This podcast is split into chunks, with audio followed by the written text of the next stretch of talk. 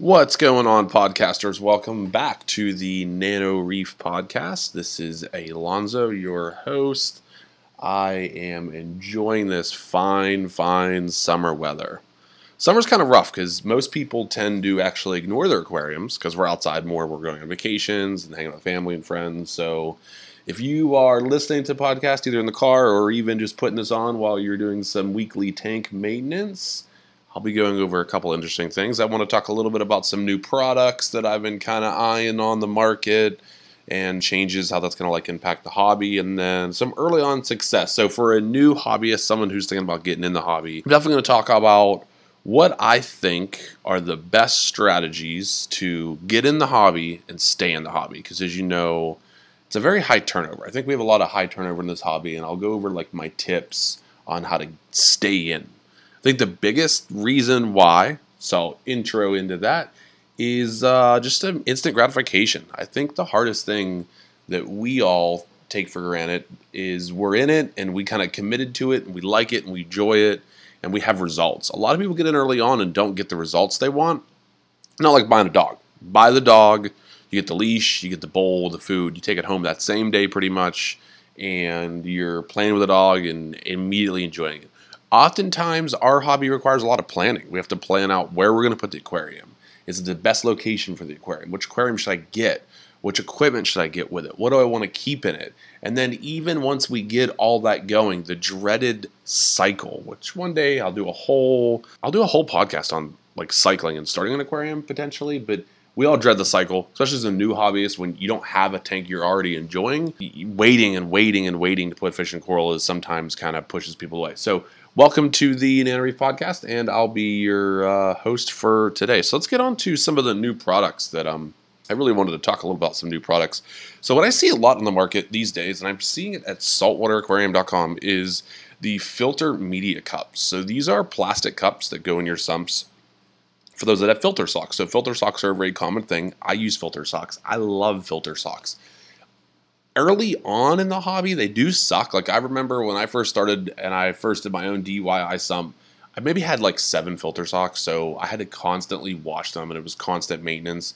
After several Black Fridays of me buying filter socks, I now probably have like 70 filter socks, and I just rotate them. So I literally do laundry for filter socks every 40, 45 days roughly. So what I'll do is I have a bucket in my closet and they're dirty filter socks. So when I switch them out, I'll take my clean ones, I'll rinse them, throw them in my sump, throw my old ones in a bucket, and then once a month I'll go to the laundromat and I'll wash them with bleach. And then I'll wash them again just to help rinse it out. And then I also before I put them in the aquarium, I do rinse them in RDI water, and in the RDI water, I put a little bit of prime. Now, that seems a little excessive. I guess the only thing I'm worried about is any kind of uh, chloramine that might be left on the actual sock as residue. But the bleach is nice because bleach really air dries. So, you know, I never have to worry about bleach being a part of it. The socks are crystal clear. Like, they're really nice filter socks. And I could do that in my own washer. However, I am in a apartment building, so I do share washer units, and it does smell a little bit when you're doing this. So I don't recommend, you know, if, if you share your washer, it's probably a little rude washing fish poo. I take it to laundromat. And I don't really worry. I do a nice rinse at the end, and I've been doing that for quite a few years now. But that alone, so I got this method to my with filter socks. The filter cups are nice because you throw these media cups in there, and then you just you just put filter floss in it and throw filter floss away. So I do use filter floss on my all-in-one and on my frag tank, and I love filter floss. And you can get filter floss for really, really, really bulk. So like intake for the holidays, I always end up buying like a year's supply worth of filter floss.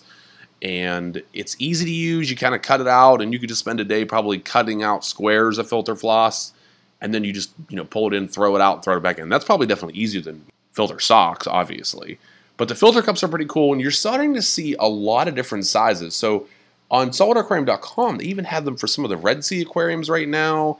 And then there's a company, Sierra, is actually coming up with different media for your uh, filter filter cups, your generic filter cups. So it's pretty cool to see those come to market and, and see those become more and more popular. They have a, a wide selection, four inch, seven inch, and different um, filtration for it. It's definitely a, a money saver you know, filter socks don't last forever. They're not an an unlimited product, so eventually, you know, you'll have to throw away a filter sock after so much wear. These these media cups look like they could last a long time. So pretty cool, pretty cool item. Definitely keep an eye out on those. They'll probably be carried a couple more retailers, and we'll probably see a couple more brands come to light. I'm looking at some of the pricing. Some of the generic ones are like $17 a cup. The Red Sea one's $18 a cup, so it's they're not they're not incredibly expensive. I mean, a filter sock's like five bucks, but a filter sock doesn't last forever either. So on to the next thing that, that's really intriguing me and pushing my button. So intriguing me and pushing my button is water pumps. So I have used every, okay, not every, a lot, a wide range of the water pumps in the industry. So water pumps are really important for our aquariums. And the technology has changed over the years. The way we want our water pumps has changed, but nothing really dramatic has come out. Like the, the point is to push flow. So the more flow a pump can push, the better. Obviously, controllability is great so with this new product, Reef Octopus has the Octopulse 2 wave pump and 4. So they come they come in two different models. One's are 230, $230 and the other one is I think it's 2 280, 280 and 230. So Pulse 4 is 280, Pulse 2 is 229, so 230. They the the smaller one uses 10 watts of power and pushes 1600 gallons an hour. That's a lot. That's a ton of flow. So that's pretty awesome to have that much flow on on any pump, really. So it's kind of cool that they're able to do that with only 10 watts of power. And pumps, the DC pumps, the controllable pumps are nice because you're getting more flow with less power. So everyone wants to use less electricity. The cost savings and the sustainability side of that are really nice. So I can see why the industry is moving towards that. But a pump's a pump. It still moves water. It's not that like earth shattering. I guess the big thing with this new pump is the size. So this guy, the dimensions, uh, two, it's three inches by less than three inches by two and less than two and a half high. So I mean, it's a, it's a small pump, but it has two magnetic mounts. So you get your magnetic mounts, and then a little puck. The puck kind of looks like the pucks you would have on a uh, MP10 except the puck actually sticks to a magnet which is already on the aquarium and then you're able to rotate that around. So it's definitely an interesting design. I just don't know that it's it's definitely smaller like it's definitely smaller than the Tunzes and it's definitely smaller than the Koralias and all the other pumps but it's just it's not that innovative. Like here's what i find interesting about water pumps this this is my rant about power heads controllability is like a must have. So everyone on the market should know like you either control or you're not controllable. So this is a controllable pump, has an Apex hookup, 0 to 10 port. So that's great. You know, you could hook that up to your Apex and program that how you wish. And it includes a controller. It can true it includes the control they've been using with their new skimmers. So that has a feed mode on it. Yeah, and, and it has some programming built in, which is pretty cool. And it has a 0 10 volt, so it has all that. But I mean, that's kind of expected in the industry. What I want to see is battery backup. Like I want straight up ease for battery backup with all these new products. And and there might be something coming out in the future, and I don't know about that, but you know, some of the only power heads that have that, the Gyres, the Maxspect Gyres, and the Ecotech Marine MP line, you know, has the battery backups advertised with the products that work. And none of this new stuff like has a very open solution for when the power goes out. And I I believe I am a fan of, of your pumps being on battery backup.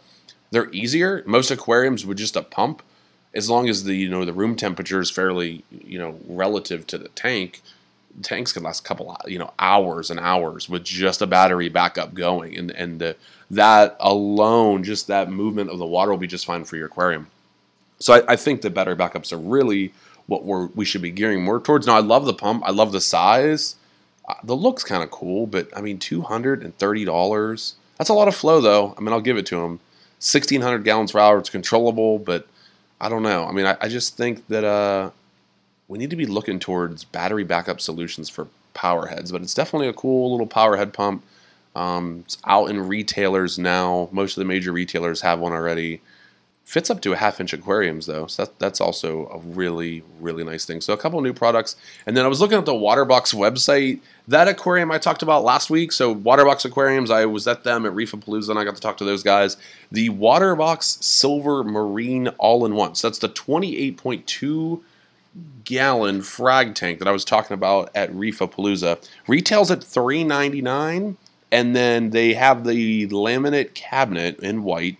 It's twenty four by twenty four by thirty six, and that retails for two sixty nine. Both available on their website now for purchase. Now, I haven't seen these at any retailer, but I've only seen them on their website. So with shipping, comes out to seven hundred and fifteen dollars.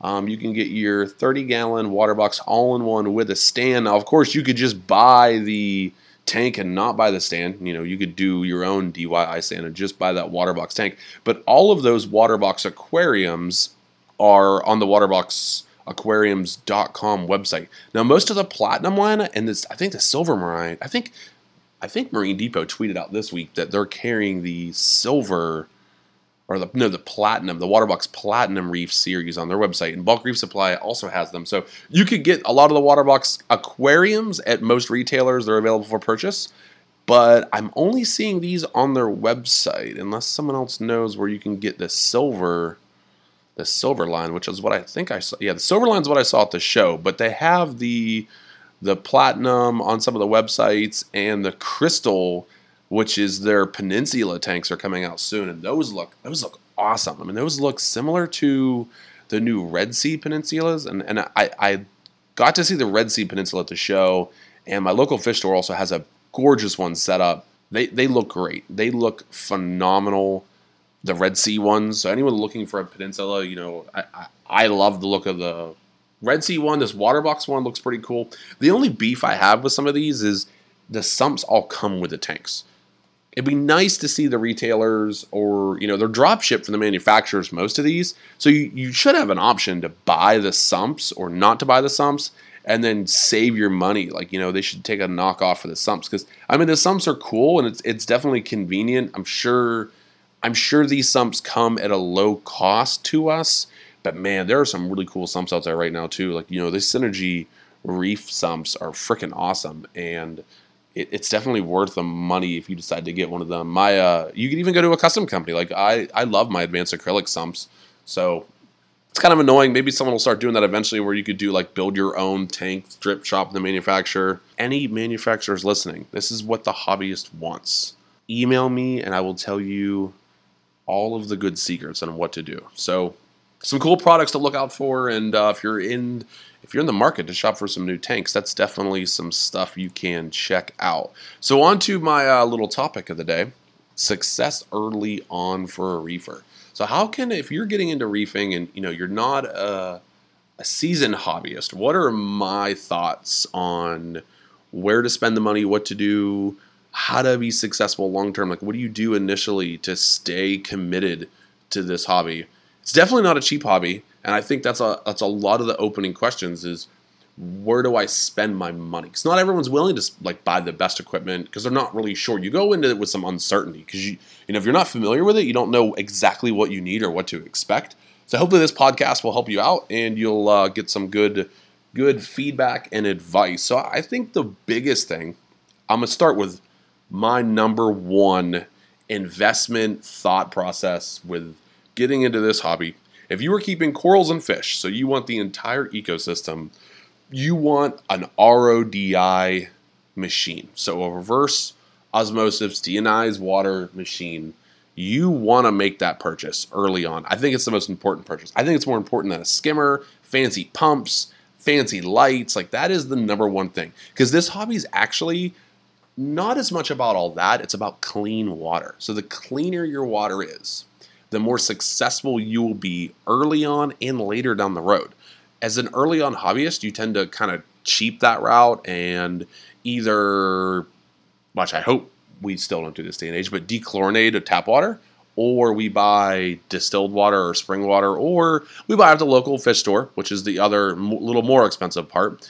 And then those that are great early on hobbyists just buy an RODI machine and make their own water. The RODI machine filters water through a couple different filtrations. It goes through an RO membrane and then it goes through a carbon block and just a filter block and then sometimes it's two carbon blocks and then it goes through a deionization block. So at the end result that water is is perfectly cleaned and perfectly tuned for a saltwater aquarium. It removes almost all the phosphates, if not all the phosphates and silicas, and it has zero total dissolved solids. So, total dissolved solids all the crap that the water picks up um, going from like the sinks and the pipes and all other craziness or from the air, and you drink it. You don't realize you drink it, but if you take a glass and you fill it up with tap water and you take a TDS meter, which you could buy these at like a hardware store or Walmart, and you swirl around the cup, you're going to get a couple hundred TDS right out of your sink. All that stuff is the is what creates really bad problems long term as a early on hobbyist. So that's what creates bad algae outbreaks. That's what creates unwanted metals that kill um, certain corals or even kill invertebrates in the tank. So it really is really bad stuff. And once you get it in, it's really hard to get it out. That's the hard part that people don't understand. It's not like you could hit a reset button typically, like you have to just set up a new tank. You could do a large water change, but you know, if you have uh, unwanted metal in the tank, it could be it could be it could be in a place in the tank that's impossible to get out once you get your aquarium set up. So it's always good to start off with the cleanest possible water. The best way to do that's buy an RODI machine. They're not that expensive in comparison to what people spend on the tank and the fish and the coral and everything else. So my number one early on investment has nothing to do with aquarium. It's water. The hobby's about making clean water. Buy an RODI machine. You could buy it off the local fish store. I think that's like the next best option is to just have a bucket and go into the local fish store and buy water off them. But here's my two cents on that. Pain taking water back and forth in the hobby. It is. It's undesirable. I mean, it takes you to the fish store so you get out of the house and you get to see what they're doing, you get to see what they're selling. But it it just makes it more inconvenient. If this hobby is convenient, you tend to stay with it longer. No one likes to haul buckets back and forth. Worst comes to worst, your bucket gets contaminated, and then you're just hauling contaminated water back and forth. Also, the local fish store has to change their filters timely. When you think about it, some aquarium stores have 40, 50, 60 tanks they have to manage. They have to fill up their fill up their auto top off water and do their water changes and then they also sell to customers just like you. So, you know, that hobbyist could be buying water from them and they could have not changed their filters. It could be bad filters and they could see TDS creep in the water and you could actually be buying water that's dirty from your local fish store. Now, no one probably does this intentionally, but things do happen. You know, holidays turn around. I bet you holidays are one of the number one times. I bet you around Christmas, that's every year, every local fish store, it's just a little harder to change the, to remember to change their ODI everyone gets busy. They're selling all their corals and their fish and their new equipment as Christmas gifts. And at the same time, they're probably using more water because it's the busier time of the year for us as hobbyists. So, well worth an investment. Number one thing RODI water. Now, test kits. So, test kits would be my next uh, rant on an early on hobbyist. You don't need the test kits. Okay, you do need testing, but you don't need these generic test kits. So, you see these. Uh, bundled test kits that have nitrate, nitrite, phosphate. They, they have some random things mixed in, and then you'll also want to buy like the the calcium and the alkalinity and the magnesium test kits. You just don't need all that. You, it's so much money so early on, and it's not worth the investment. Like when you cycle an aquarium, it should be just a, for, a set it and forget it. Like you set up your tank, and you make sure you have the correct salinity, and you do nothing. You literally do nothing. You continue to add water to keep the salinity at the right level. So you have your auto top off. If you didn't buy an auto top off, it's a great investment too. So it's a good early on one too because you don't have to manually top off the water. It just saves you time. But you know you continue to add your fresh RODI water as your top off water as your water evaporates to maintain your salinity, and that's all you do early on. Now you can add bacteria. There's so many bacteria supplements out there these days, and that'll help speed up the cycling process. But you really don't need to test until like four weeks in a lot of people try to fast cycle, and that's where you measure all the time and try to see if you have an ammonia spike or they dose ammonia and then let the bacteria consume that. And then they hope that their tank cycles through the nitrogen cycle quickly. I just don't recommend that. I think the best thing to do is just set up your aquarium and ignore it. Dose some bacteria, dose a little more bacteria, maybe put some coral food in there after like your second week and don't do anything. You'll see some early on diatoms, and that's a really good sign. And then you just let that die off, and, and that's it. Four weeks later, your aquarium will be fine. Now, if you really are uncertain, have your local fish store test it. Most stores will test for like a dollar or a couple dollars, and it saves you from buying the $30 test kit or the $20 test kit, you know, if you just want to buy one single. But the hard thing is you test ammonia when you cycle your tank and you never test it again. And they sell the test kits at like 30 tests. You don't need 30 tests. You need to test maybe twice in your whole lifetime. Same thing with nitrate, nitrites. Like you don't really ever have to test that that often.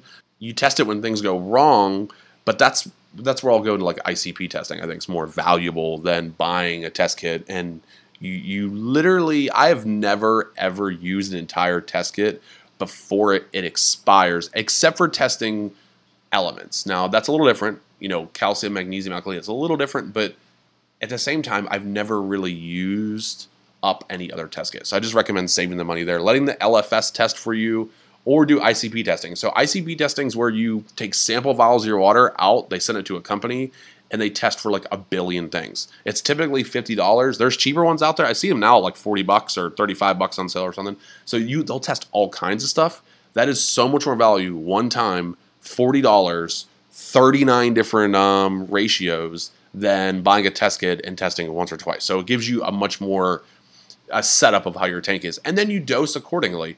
I also really am not a huge fan of buying up. Uh, like, I mean, I guess if you're if you're buying high end corals, I'm going to preface this. If you're buying high end corals like SPS corals or clams or things of that nature that are going to consume a lot of your elements, then yeah, you're going to need your alk and your magnesium and your calcium tester. Now I use a Hanna checker for alk. I don't use it for calcium. I just have the Salifert test kits. You could use, you know, whatever brand you want to use, Elos, Red Sea, whatever. Those are fine, but I don't use them that often. So literally to tune my doser and for my tanks, just check alk. And as my alk changes, then I adjust all three. My calcium really never changes that often, and some people get away with not testing any of it. Especially for like a softie, for a new person that's starting off in the hobby, your corals will not consume, especially if you're just doing really easy. So your LPS, your softies, your zoanthids, your leathers are not going to consume those elements fast enough that it'll require you to buy these test kits and dose until you have a fully established tank. So you're talking maybe your year mark your tank's chocked full of corals that between water changes you're actually going to need to test and actually dose you just won't until then now if you plan on getting some uh, SPS corals or you know something like clam or something early on then yeah you want to get them but the beauty is if you do icp testing and you're doing that oh, maybe every other month once a month something like that so the $50 you would do it would cover everything and then you wouldn't have to worry about buying that test kit. Now eh, that's obviously more expensive. You can get a Hanna checker for fifty dollars, and the reagent refills are ten bucks. So that's a really good investment in my opinion. But for a slow tank, for someone who's starting with a hobby, you could do like three ICP tests a year as long as you're doing consistent water changes. And I'm telling you, nothing's going to go wrong.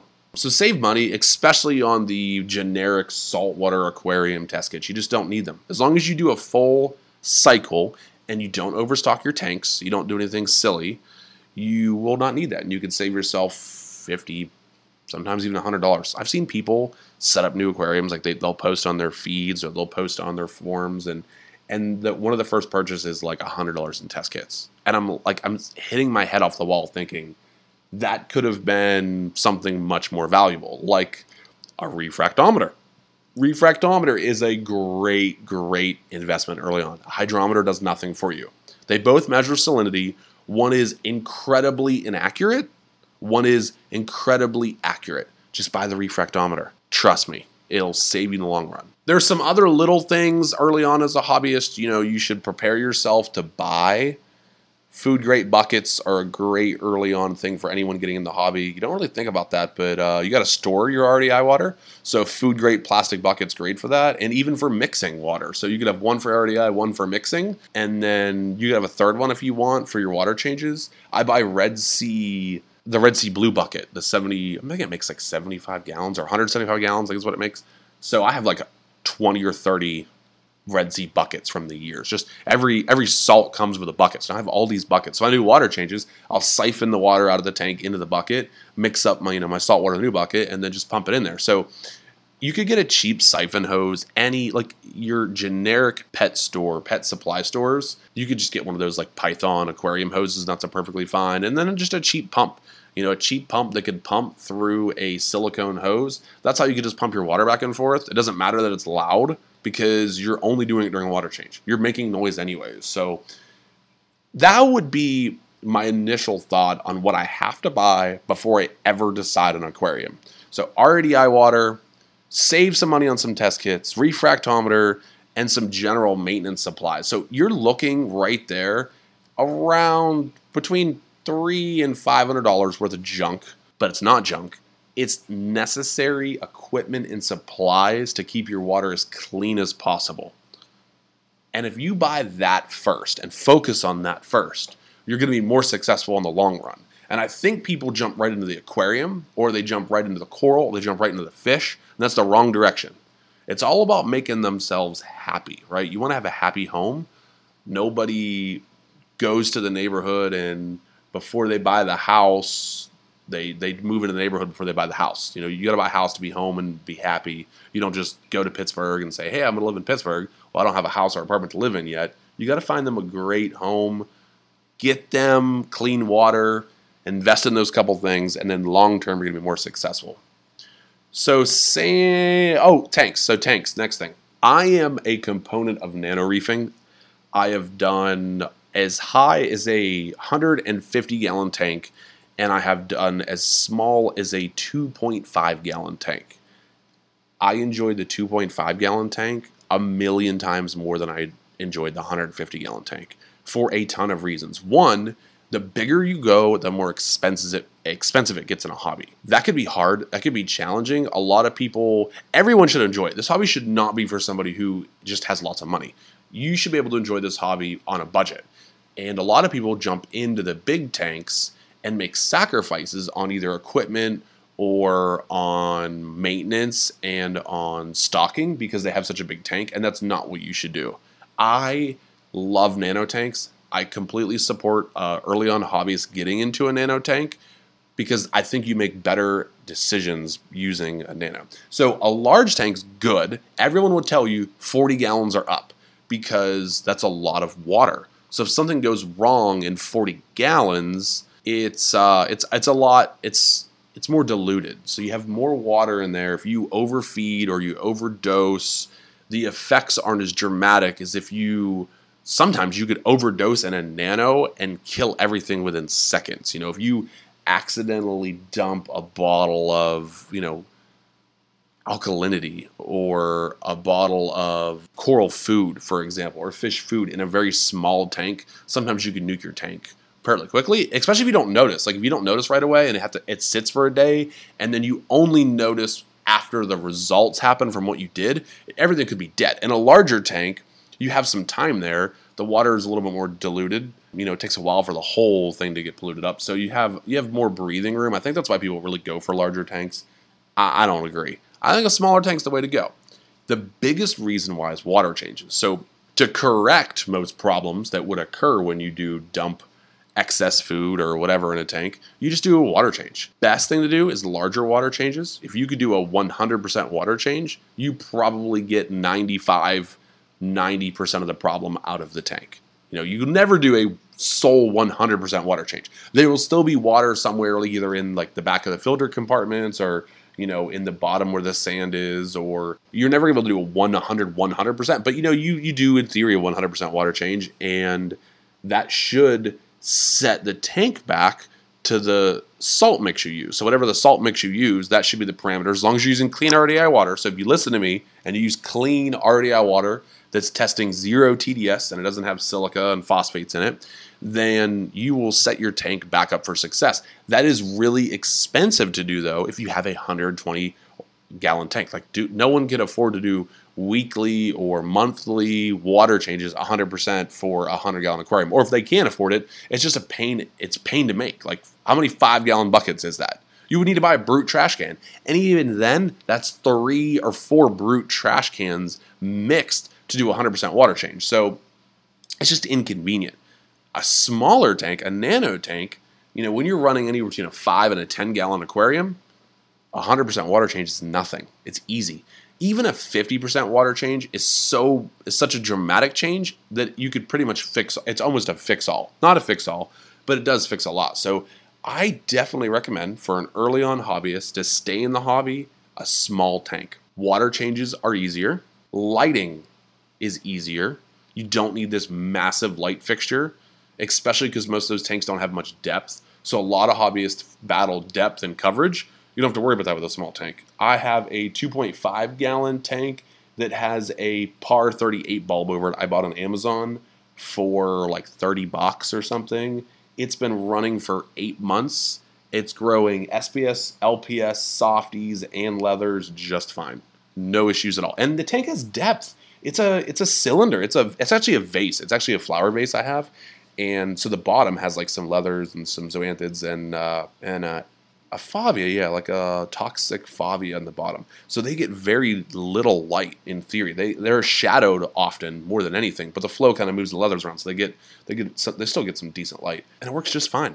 Look at the cheapest light other. It's in a light fixture, like a lamp fixture. But you know, there's a lot of other entry level lights they're making now, and they're making a lot of new ones. Like Kessil's making those small H80s, which are pretty cool. The Nanobox has their little light. You could even you know use the Kessil A160s they have single puck radions, and you know, there, there's a, there's a ton of light fixtures out there, and you don't need a radion. That that's the best part for a tank that size. Just some nice blue lights, but you don't need like a T5. You don't need a metal halide. You don't need all that craziness.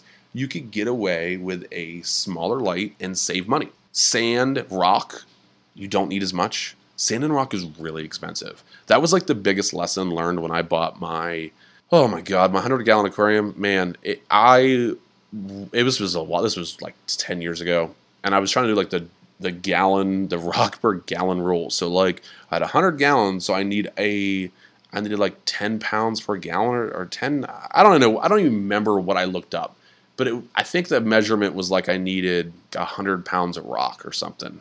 I don't know what it was. I don't remember what the old saying was, but it was nothing. Like when I went to the local fish store, picked out my pieces and I got my bill, I was like, whoa, like this is like $200, $300 or something.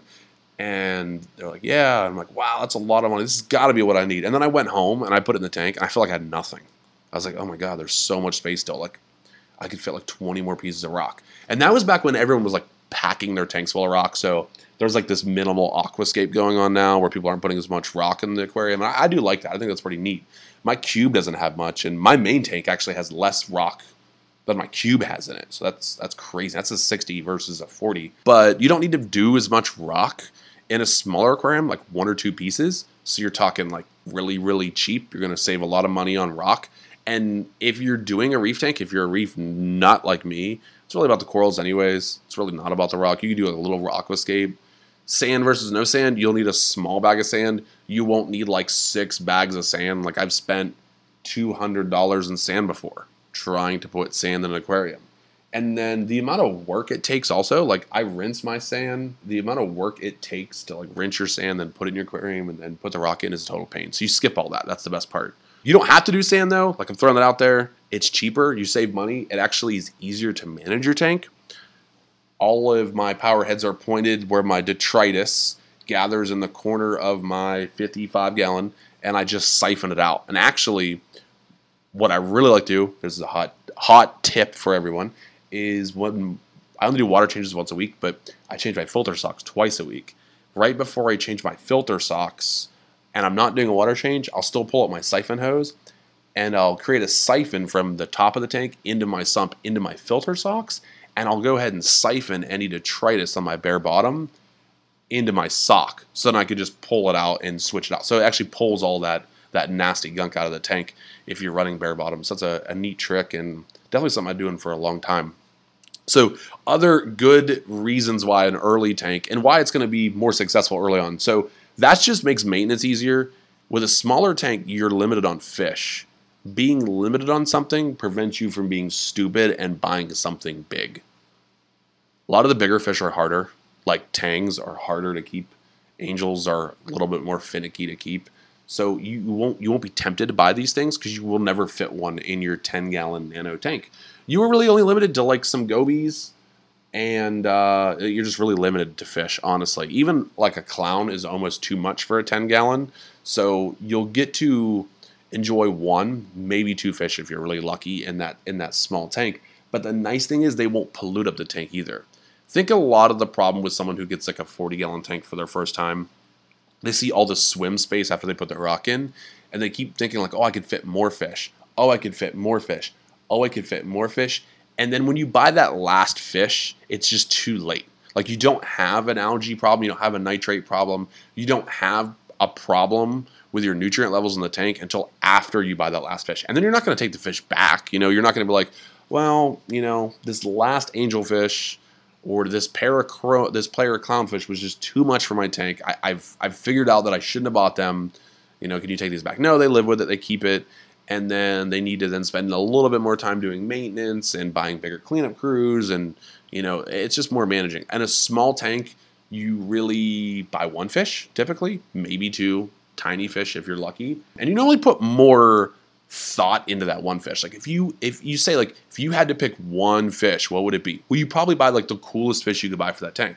Whereas like a 40 gallon you're like oh i want a variety. Like i'm gonna do some clowns. I'm gonna do a hawkfish. I'm gonna do a goby, I'm to do a tang, I'm to do all this stuff. And you don't put much investment into each individual one. So you just, you know, you're packing it full of fish. And a little nano tank, you're like, what is the coolest, rarest fish I can get? So you get some like off the wall, like red striped Trimma goby from the Philippines. Completely awesome fish. Get a pair of those. Or you get like a you get like a goby pistol shrimp combo. Completely awesome combo and that's way cooler than you know just a bunch of generic local fish store fish in your 40 gallon and then you have too many fish as it is so continuing on corals. So when you're then picking corals so you got your one fish maybe your two fish and you're putting your corals in your tank the nice part about a smaller tank is it, it's easier to fill up and pack out your tank. My 100 gallon tank when i had my 150 or whatever it was gallon tank when i after i bought corals for like two months the tank was still completely empty. And i was buying larger corals. I wasn't buying frags back then. This is when i was buying like massive leathers and some other like a big bubble tip anemone like my tank was still empty it took forever for me to even get a corner of the tank looking great when you have a small 10 5 gallon nano you could put like a dozen frags in, and within six months, your tank have a fuller feeling. Like you have that full tank effect. You'll grow out of the tank quickly, but as an early on hobbyist, that's being successful, getting hooked in early on. That's okay growing out. Tank upgrades are way more fun than buying a big tank and getting bored because it's it's not colorful or you, it feels empty. You're not attached to it. You're not enjoying it. A little tank, you could have a full blown reef in a year with the right corals because you just don't have a lot of room to work with.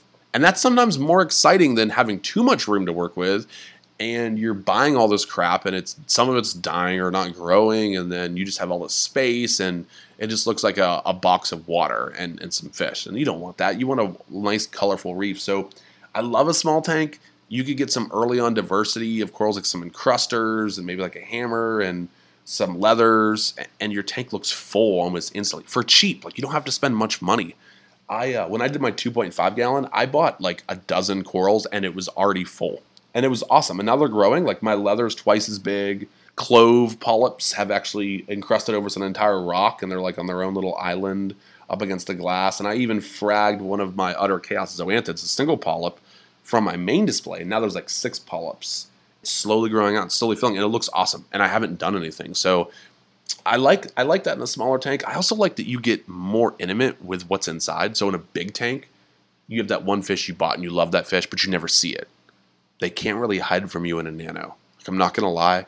Like the coral that you bought and you put it in the middle of the tank and you're six inches down, unless you pull up the camera and you zoom in and you look, you're not gonna find that or you're not gonna see it that often in a nano tank, you can get real close, get some macro shots if you like macro photography, but you, you get like up close and personal. And that's a more better experience for an early on hobbyist. But I really think success early on, getting a smaller tank, it's easier to manage, it's easier to keep water ma- keep up with your water maintenance. Definitely, definitely nano reefing's the way to go for me. So those are my early on success tips, thoughts. If you're getting into the hobby, it's definitely an ex- it, it's not the cheapest hobby. It's rewarding. I love it.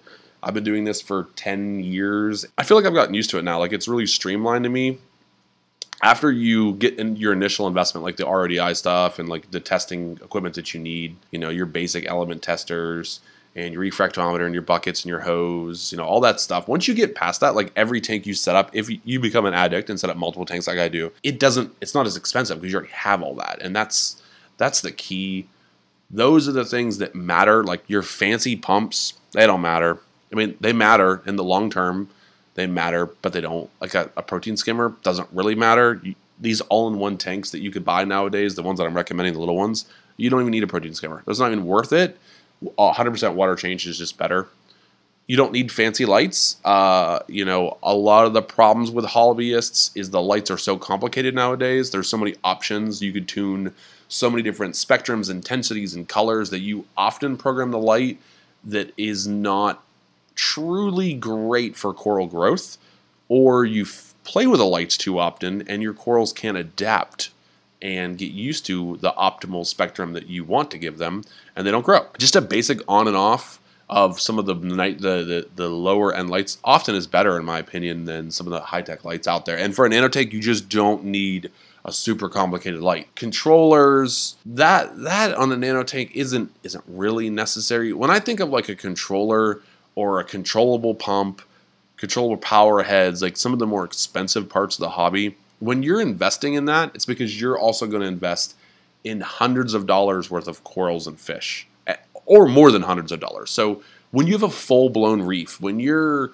10 gallon tank is fully grown, like you know, you're sitting on your year mark, you're chock full of corals, you now have raised these little frags into full blown mini colonies you want to take care of them, you want them to last a long time, it's well worth buying a controller to protect that investment. Now, early on, it's just not worth it. Like when your tanks, your first two months, month is cycling, then your next two months is just kind of like your tank just kind of adapts. It's got that early on tank syndrome. It's going through its algae phases. You're adding some corals, adding adding a fish, and you're adding your invertebrates, your cleanup crew. So your tank's changing so much that it just isn't worth going through and trying to tune a tank with a controller. Like, oh, I'm going to buy a controller and I'm going to set my power heads to this. There's nothing in your tank as long as you have good flow that matters that you need all that.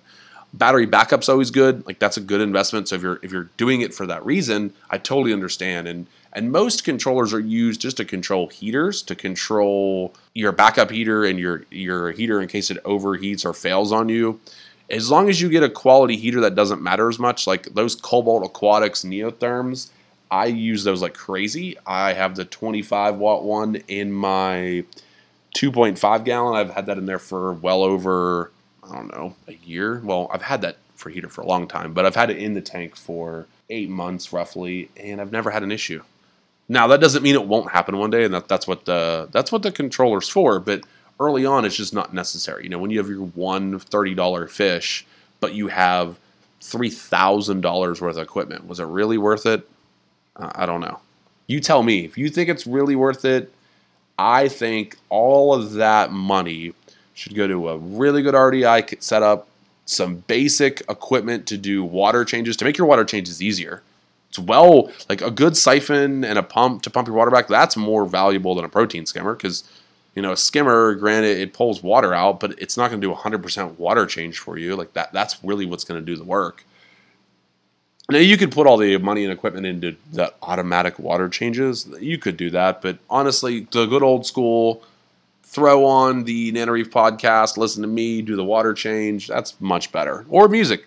I'm a music guy. I love like I'll start off listening to some YouTube and, and what new videos people are putting out, but then I'll eventually go to me just putting on some uh, good jams, scrubbing down the aquariums, and doing the water change. I am gonna leave you guys on that. It has been way longer than I expected for this podcast, so if you are still cleaning your tank, I'm sorry that it's taking you this long. You just need to spread out your weekly maintenance routine so you're not stuck in front of your aquarium for three hours. Sit and enjoy it. Like when I get done here, I'm going to open a beer and I'm going to go hang out next to my cube. I got that nice Gorgonian last weekend. and it is uh, it looks really awesome right now. Right before the lights go out, it's a photosynthetic Gorgonian, so I don't have to actually feed it. I don't, I know why it, it looks so cool right now, but looks pretty awesome. I will definitely probably put together another podcast tomorrow, so I'd have a decent collection early on and. And don't listen to all of them. Listen to the ones that pertain to you. Like I'll go for some different topics you guys can uh, kind of hear what I talk about, maybe review some products that I have, talk about my aquariums. I think that's the one I want to do next. Enjoy until next time. Get your RODI systems working, and I will catch you later.